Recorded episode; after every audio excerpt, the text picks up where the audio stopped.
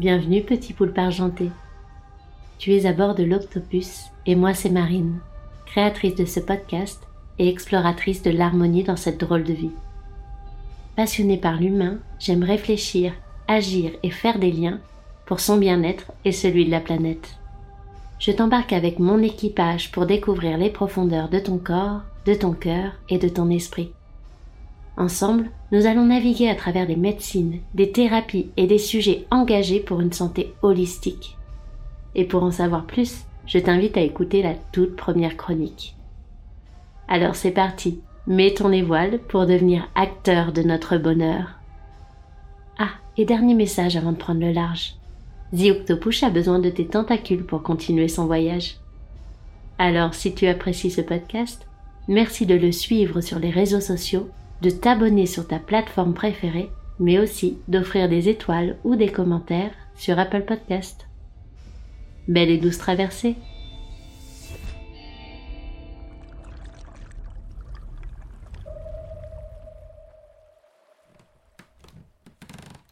Le lien entre santé et art peut paraître flou.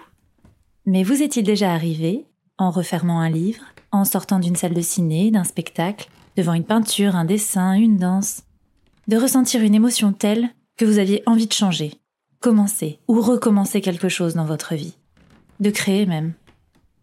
En ça, je pense que l'art est une thérapie, qu'on soit artiste ou spectateur. En nous mettant face à nos émotions, l'art nous invite à nous questionner sur qui nous sommes, ce que nous voulons, pour nous-mêmes comme en société, et à agir. En tout cas, c'est ce qui s'est passé pour moi lorsque j'ai découvert le travail des artistes que nous allons rencontrer ensemble des artistes singuliers qui racontent notre monde pluriel et nous invitent à en bouger les codes. Je m'appelle Sophie Labruyère, je suis auteure et réalisatrice et j'ai le plaisir de prendre les commandes de l'Octopus pour cette série de connexions artistiques.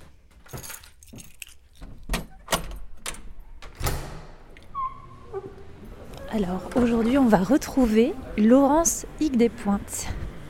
J'ai rencontré Laurence en 2019 à l'International Clean Tech Week c'est un salon qui met en lumière les innovations écologiques et responsables, sur lequel je, réalisais des reportages.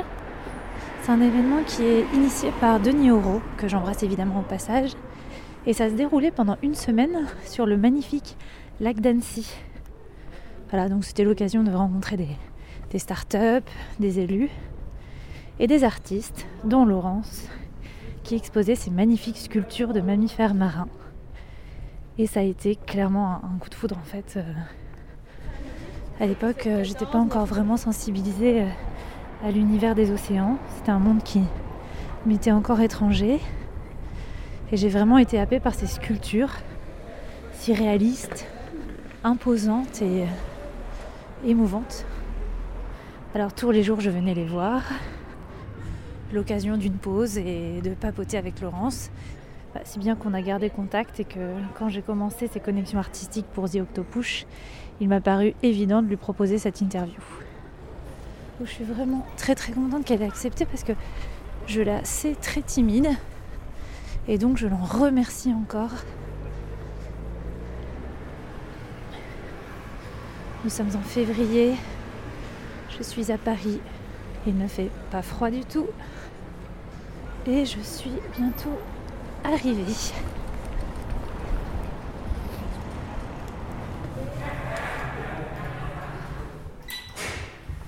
Elle m'a donné rendez-vous au cinquième étage.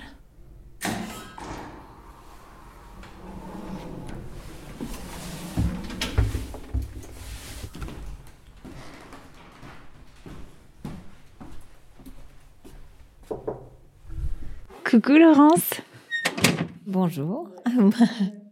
Merci beaucoup de, me donner ce temps, de partager ce temps avec moi. Ça me fait super plaisir. Ben, moi aussi, c'est un, un, plaisir partagé, figure-toi, parce que je garde des bons souvenirs de ce qu'on a vécu comme expérience euh, dans un cadre euh, pacifique, près du, sur le lac. Ouais, c'est vrai, c'était super beau. Mm. C'était vraiment le cadre idéal pour inviter à réfléchir à comment être plus propre pour sauver cette nature. Ouais. Exactement. Donc c'était vraiment euh, des bons moments. En tout cas, du coup, là, on est dans une chambre, enfin dans un showroom, voilà, dans un hôtel. Ah oui, dans un hôtel qui est assez particulier aussi, parce que. Ah oui. Ben oui, parce que c'est un ancien palace qui est au centre de Paris. Donc on a, on a vu sur le Louvre et sur voilà le vieux Paris au cinquième étage. Dans la chambre d'à côté, il y a un réalisateur.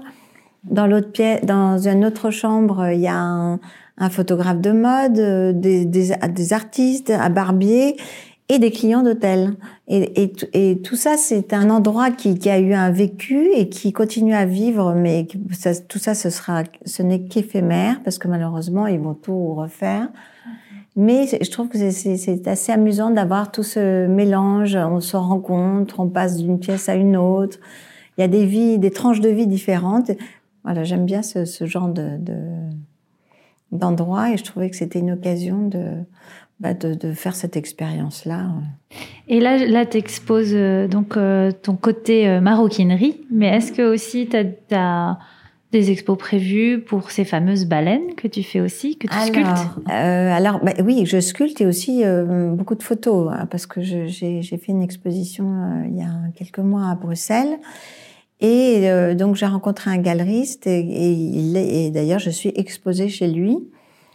Euh, j'ai une photo et une de mes sculptures chez Philippe Haim. Voilà, c'est un galeriste que j'aime beaucoup, que, j'avais rencontré déjà il y a, il y a, il y a 15-20 ans et, euh, qui était associé avec un autre galeriste. Ils ont toujours été sur le thème animalier. Et prochainement, enfin si tout va bien, je devrais exposer au PAD. C'est un salon qui est éphémère, tout le long de, dans le jardin des Tuileries, mais c'est au mois d'avril. Voilà. Donc c'est une, euh, je, suis très contente. D'accord. Oui, parce que tu me disais, même euh, si tu fais de la maroquinerie, et effectivement, à la base, euh, nous, on s'est rencontrés autour des baleines, mais tu disais que c'était dans un cadre particulier. Tu Voilà. Mon mari fait de la sellerie et du coup, euh, bah, je voyais tous, tous ces cuirs euh, qui étaient jetés euh, parce qu'ils n'avaient pas la taille d'une portière, d'un siège ou d'une table ou je ne sais quoi. Et finalement, euh, euh, ben, je me suis dit, bon, moi, ces animaux, j'ai récupéré tous ces cuirs il y a, il y a, il y a à peu près, il y a, je sais pas, il y a 15-16 ans. Et j'ai commencé à, bah, faire une ligne de maroquinerie, mais que avec des cuirs qui étaient censés ne plus servir Jeter, à, à, être jetés. Moins gaspillés, moins jetés. Mais par contre, euh, comme euh, je m'intéresse justement à toutes ces nouvelles matières révolutionnaires où on fait euh, du cuir avec euh, aussi bien des, des, des, des, feuilles de bananier que ou de pommes ou de je ne sais quoi, c'est très bien. Mais alors dedans, il y a des cols extrêmement toxiques. Enfin, malheureusement, je pense que le 100% pur n'existe pas. Sauf que là, il n'y a pas de souffrance animale, mais par contre, on, on, on utilise aussi des, ouais. des choses extrêmement toxiques. D'accord. Il, faut bien faire, effectivement, améliorer les choses, mais sans être. Euh, on part dans des extrêmes. Mm. Et c'est ça qui me, qui me choque. Sans pour ça résoudre un, un, problème profond, la consommation, qui est la première des choses. Donc c'est vraiment. Euh, on est dans un état de surconsommation en tout. Et quand, tu, quand on te demande ce que tu fais, tu te définis plus en tant que quoi euh? Ah ben c'est là où c'est un peu compliqué finalement, parce que je suis à la, je, sais pas, je suis une nomade, on va dire, nomade dans la sculpture, dans la photo, euh, dans la maroquinerie. Je, je, en fait, j'aime euh, tout ce qui était expérience, un peu comme euh, anthropologique, bah, qui me, enfin, je reste toujours accrochée à mes baleines parce que c'est vraiment quelque c'est toujours un message et c'est, c'est, j'ai du mal à passer à autre chose parce que je trouve qu'il y a encore beaucoup, beaucoup de, de, travail à faire. Ah oui, à Bruxelles, j'étais dans un lieu où il n'y avait que des chasseurs. Et, et, du coup, si tu veux, bah justement, je me retrouvais dans un lieu qui est complètement aux antipodes de ce que j'aime. J'aime pas, je suis, je n'ai rien contre les chasseurs, mais mais je n'aime pas la chasse. Et, euh, et du coup, bah, c'était un moyen de, de pouvoir bah, parler, échanger d'avis. Et, et d'ailleurs, ils étaient tous un peu étonnés parce que je pense que j'étais la seule à présenter des mammifères marins. Tous les autres présentaient des lièvres, euh, des éléphants et des, girafes. Mais, mais voilà, donc c'était, je pense qu'il faut être aussi dans des endroits où on ne s'attend pas à être pour pouvoir euh, échanger, passer des messages et, et inversement, l'échange, il n'y a pas plus important que d'échanger finalement. Oui. Donc ouais. c'est tout à fait. Et, et du coup, euh, depuis quand tu les tu sculptes des baleines? Bah depuis euh, une vingtaine d'années.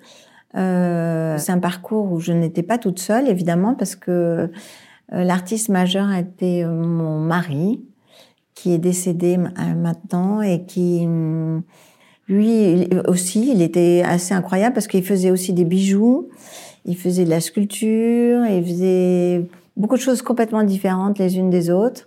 Et en fait, euh, c'était un peu mon mentor parce que j'ai appris beaucoup de choses avec lui parce que comme je te disais, je faisais aussi des bijoux sur le thème de la mer. Donc moi, j'étais toujours attirée par la mer de toute façon. Et du coup, on a commencé, euh, ben, on a commencé ensemble. Et toutes les techniques qu'on utilisait avant, qui étaient des techniques toxiques, j'ai tout changé pour pouvoir prendre euh, justement des matériaux qui maintenant ben, n'ont plus cet impact comme autrefois, enfin, et, et que d'ailleurs qui sont encore très utilisés, comme des, des, résines polyester, etc. Des matériaux qui sont dits propres. Maintenant, je ne suis pas scientifique, hein, oui. mais au moins je, je, je, le vois par rapport même à, à quand tu, tu, tu, tu, fais cette sculpture, tu étales sur ton moule, etc. Il n'y a pas cette attaque, cette corrosion. Euh, parce qu'il y, y, a des choses qui sont très nocives et qui n'ont pas forcément d'odeur. Et, mm. Mais là, euh, enfin, là, on voit vraiment par rapport au moule, à la, ça, ça, ça, apporte une pérennité, alors que autrement, certaines résines, et en fait, on ne pouvait utiliser euh, un moule que six, sept fois après, il était euh, mangé par la par la résine. Et d'ailleurs, quand on ouvrait certains moules, on sentait une odeur très très toxique. On était obligé de travailler parfois. À l'époque, on travaillait pas avec des masques, mais c'était très très violent. Donc mais beaucoup de gens utilisent encore toutes ces, toutes ces résines euh, qui sont très toxiques parce que c'est, c'est peut-être plus facile, je sais pas. Ou... Et du coup, comment, euh, au-delà de la technique, comment ça se passe? Comment tu sculptes euh, une baleine? Bah écoute, c'est, c'est beaucoup basé sur les photos, évidemment, beaucoup de documents. Alors moi, j'utilise de la plastiline parce que la plastiline, c'est, c'est, c'est vrai qu'avec la placinine, pour faire du, du, lisse, du tendu, comme une baleine bleue, comme le cachalot, qui est très lisse, tendu, ce sont des sculptures que j'ai faites, voilà, et que je continue dans la pérennité à montrer parce que je trouve que c'est important de transmettre un message. Euh, alors, j'en ai d'autres qui sont en cours, d'autres mammifères, mais pour l'instant, je n'avance pas trop vite parce que j'aime bien marcher lentement et surtout euh, bah, ne pas créer pour créer. Et, et voilà, j'ai déjà six ou sept euh, modèles. Voilà, je veux pas en faire des, des, des, des, milliers et des cents pour le moment. Et surtout, je me souviens qu'il y avait une particularité, c'est que avec le nom de ces baleines, tu écris combien il en reste dans le monde? Oui, exactement. Donc euh, il y avait euh, bah, la baleine franche bah, qui est la plus en voie de disparition, mais en ce moment on en voit beaucoup sur Instagram. Je vous, recommande d'aller regarder parce que c'est très touchant. On voit des baleines franches qui s'amusent à jouer avec des surfeurs qui sont sur des planches et qui sont des baleines très lentes, très douces. On dit que la baleine à bosse aussi, dite jubart, elle a deux noms. C'est la baleine que l'on voit le plus parce que c'est une baleine très joueuse qui, vit, qui s'approche souvent des bateaux. C'est celle qui est le plus, le plus filmée. Et elle, on dit par contre qu'elle se reproduit énormément. Et il y a eu d'ailleurs euh, une qui s'est échouée sur nos côtes, alors que c'est complètement anormal. Euh, il y en a une autre encore qui s'est échouée il y a pas longtemps, un cachalot. Et on va avoir de plus en plus de, de, de, de baleines désorientées, parce qu'il faut savoir qu'à l'heure actuelle, où c'est une guerre sous-marine en ce moment, les Chinois, les Américains, et les Russes, enfin tout ça, c'est il y a des sonars partout et c'est une guerre dont on ne parle pas, mais qui est qui est très dangereuse. Là, la planète est en, est en danger, je pense. Et là, il va y avoir beaucoup d'échouages et beaucoup de, de, d'animaux désorientés qui vont mourir parce que leur tympan explose. C'est, une, une cacophonie épouvantable et, et ils n'ont plus de repères. Oui, donc entre les mouvements euh, euh, sous-marins et, euh, et puis j'imagine aussi le bruit de nos infrastructures, de nos, de, nos bateaux de pêche, etc. Voilà. Ça... Et on rajoute des éoliennes en plus, donc être une, c'est une explosion sous-marine. et la pollution? Et la pollution, et la pollution, la plus grande pollution, c'est la pollution sonore et la pollution des filets de pêche, qui sont dramatiques. Et quand on voit à quel point on affame tous ces pays africains qui, qui ont une pêche équitable, alors que on voit des bateaux chinois qui passent, qui raclent tous les fonds, qui détruisent tout. Alors ça paraît très pessimiste tout ça, mais malheureusement c'est une triste réalité et c'est vrai que c'est. Et c'est pour ça que tu as à cœur de, et c'est pour ça que j'ai à cœur de les mettre en avant toujours. C'est toujours mon mon message euh, premier, c'est ça. Et... Oui, parce que finalement tu as une dimension écologique à la fois dans le fond et dans la forme quand tu fais ces baleines. En quoi c'est important pour toi ces, ces messages-là? Bah, Là, je suis en accord avec euh, bah, avec ce que je fais. C'est un message qui est complet là pour le coup. Et avant, et avant le confinement, je voulais faire le tour du monde. Je voulais partir en Australie. Je voulais partir dans tous les pays où les baleines passent et organiser euh, bah, via soit des, des, galeries, soit des associations. Euh, bah, J'étais très tentée de contacter Sea Shepherd, mais c'était un projet qui s'est arrêté. Euh, s'est arrêté là. Et, et, encore, les pays sont encore très fermés, euh, surtout en Australie, surtout. Euh... Dès qu'on est un petit peu, finalement, euh, ça touche au militantisme, dès qu'on parle de ces sujets, et du coup, bah, soit ça fait peur, soit ça énerve, parce que ça dérange. Exactement. C'est pour ça que le militantisme, si on le fait peut-être par des biais un peu détournés, c'est-à-dire par une expo, quelques, eh bien, à ce moment-là, ça passe mieux. Parce que finalement, les gens viennent parce que c'est une exposition avec d'autres artistes, etc., qui sont peut qui sont pas forcément eux militantistes ou, ou quoi que ce soit.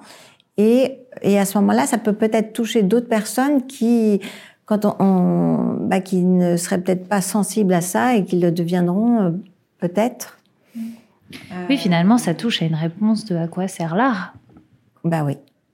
Voilà, l'art, l'art de toute façon remet en question quoi que ce soit. L'art, même devant l'abstrait, on, on, les gens parfois sont, sont interpellés, leur interpellation cherche dans l'art imaginaire. Là, il n'y a pas de, de rien n'est abstrait, tout est figuratif. Mais c'est une, bah, l'art euh, transmet énormément de choses. Alors il y a, y a l'art très marketing aussi, hein, mais ça transmet aussi euh, bah, un état de vie qui, actuel.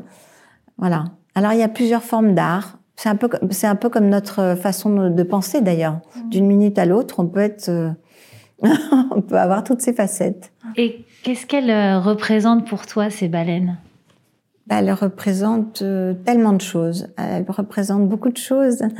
D'abord, bah, l'intelligence de cet animal, la, la, la douceur de, cette, de, de, de, de ces animaux. Ce sont des animaux qui sont qui ont une sensibilité, une intelligence. Et d'ailleurs, on voit chez, dans chaque animal, même les animaux qui étaient qui sont chassés, même les animaux les plus féroces. Je pense que si on avait une approche plus plus plus humaine, c'est là où on voit le comportement d'un animal, comment il peut il peut être euh, doux et ce qu'il recherche en nous. voilà. Bien écoute, je pense que c'est le parfait moment pour euh, faire une petite pause musicale. Oui. Et je te propose d'écouter Tribal Poursuite du groupe Arissa.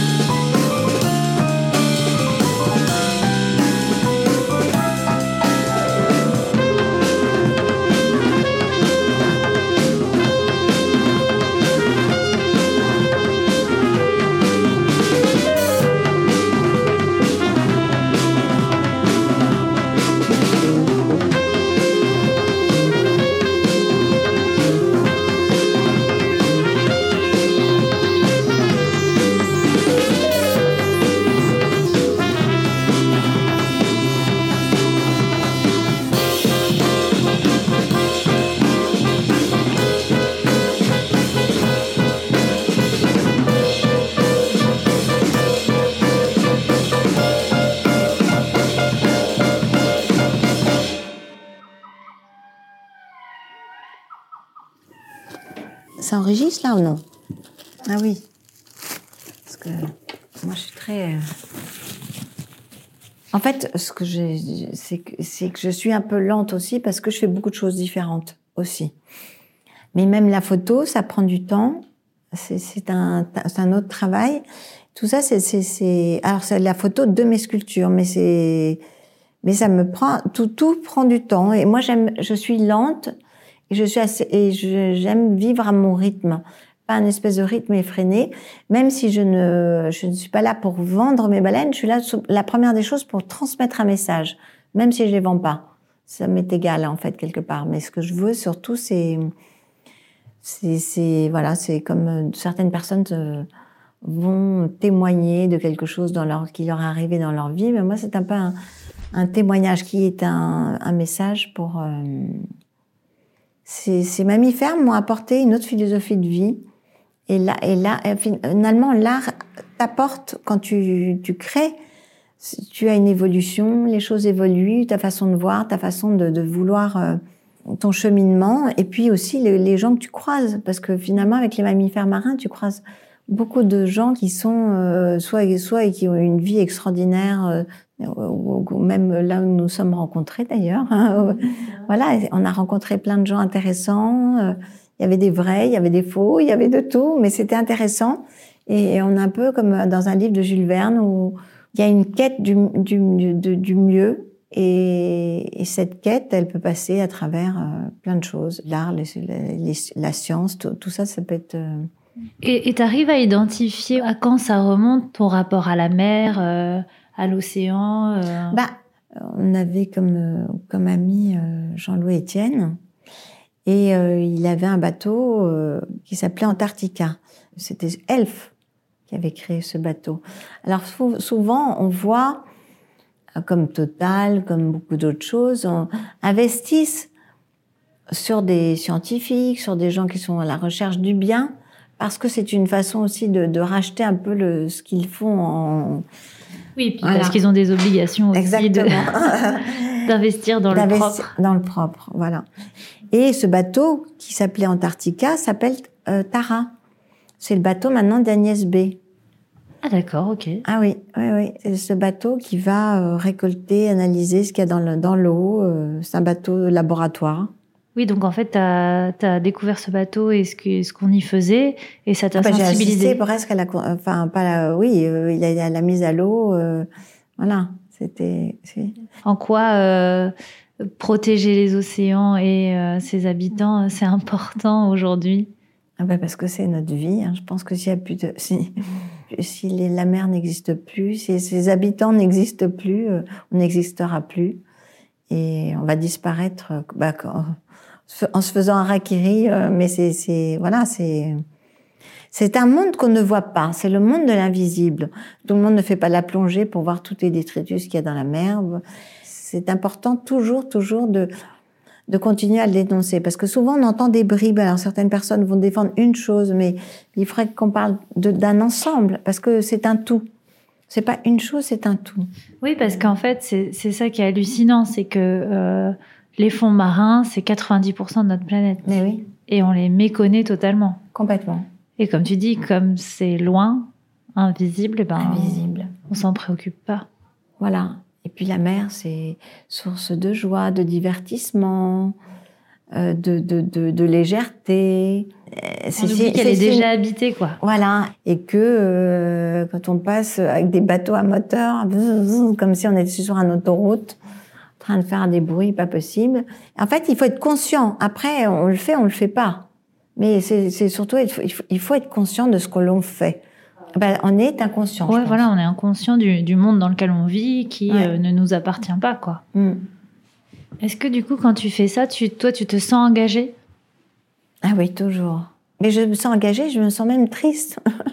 je me sens, c'est terrible, c'est que je, à la fois j'ai de la joie de les faire et en même temps, je, à chaque fois que, j'en, que je, je, je, travaille sur une baleine ou la patine, je pense toujours à, bah, je, ça me rappelle, ça me ramène à, à ce qu'elles sont en train de vivre. je, suis, je, suis, militante plus que plus que sculpteur en fait en réalité. Mais je suis, je, c'est pour ça que j'y tiens à ces sculptures et que je veux vraiment euh, continuer ce chemin qui est un peu lent, un peu long. Il faut, euh, voilà, ce sont des rencontres, des, des, cheminements et. Et en quoi tu, tu penses que la sculpture, euh, en quoi il y a une différence dans la sculpture? Est-ce que tu as l'impression que ça a un autre message, que ça apporte autrement bah, La sculpture, c'est il y a la matière, il y a la forme, puisqu'on n'est pas dans l'abstrait. Voilà, il y a, il y a la, la, vraie prise de conscience. Même quand on regarde, enfin moi, quand je regarde leurs yeux, j'ai l'impression de, de, de, les voir. C'est ça qui, qui est euh, un peu comme un enfant, où on a l'impression qu'on qu'on est face à l'animal. Et, euh, et c'est ça la sculpture. La photo aussi, la photo, c'est extraordinaire, une, une, photo. On peut être très très touché par une photo parce que elle peut capter un instant, un moment qui est fantastique. C'est vrai que j'ai souvenir euh, quand tu exposais à Annecy euh, aussi de la place parce qu'en fait, en gros, euh, c'est pas des petites sculptures ce que tu fais. Je j'ai pas conscience de combien elles mesurent, j'ai pas les chiffres en tête, mais ça prend de la place et du coup, on peut pas les louper, quoi. Ah oui, non, elles, font 1m30 ou 90 ah cm ou voilà. Alors, comme elles sont, elles sont à l'échelle entre elles. Donc ça, c'est important. Et euh, par exemple, la baleine bleue n'est pas plus petite que le cachalot. Elle est, elles sont à l'échelle entre elles. La baleine bleue fait 100, 130 et le, et le cachalot, il fait 80 euh, ou 82 cm. Et voilà, après, euh, c'est vrai que les gens ont besoin de voir, etc. Comment retransmettre ça? Ben, Grâce à ces photographes, grâce à ces films, aussi par ces sculptures. Enfin, ça peut être plein de, plein de moyens de, de, de de, de, de les voir. Je parle que pour ma part, moi, l'art, c'est un message. C'est un message, comme beaucoup d'artistes, ils ont tous des messages à passer. Après, plus ou moins concret, mais le mien est particulièrement concret. C'est de l'art figuratif, c'est, c'est, toujours accompagné d'un message. Et puis, mes, mes sculptures sont présentées, ou mes photos sont présentées avec un texte à côté qui diffuse une information. Voilà. Donc ça, c'est vraiment... Euh, et en quoi tout ça, ça participe à une meilleure société? Ah ben ça, j'en sais rien. Tout ce que je sais, c'est que le soi y est. Le soi y est et que j'ai l'impression que les pensées traversent l'univers. Les pensées, je pense, sont, sont très importantes. C'est-à-dire qu'on est dans une pièce, on peut être, euh, si on est sympathique ou dégager de l'empathie, même sans parler, on dégage quelque chose. Alors que si on est, on peut être avec des gens qui ne parlent pas, mais qui dégagent de, de, de, de, de l'agressivité, de l'angoisse. Et je pense que si on pense positif, on est chacun responsable aussi de nos pensées. Oui, c'est qu'en fait, en partant vers une pensée positive, ben, on mm. prend le risque qu'elle devienne plus générale, quoi, qu'elle soit diffusée, qu'elle soit acceptée par les autres. Voilà. Si une personne qui voyait un jour euh, une de tes baleines, euh, si tu voulais euh, provoquer euh, quelque chose en elle, un, mouvement, euh, une décision, euh, t'aimerais que ce soit quoi?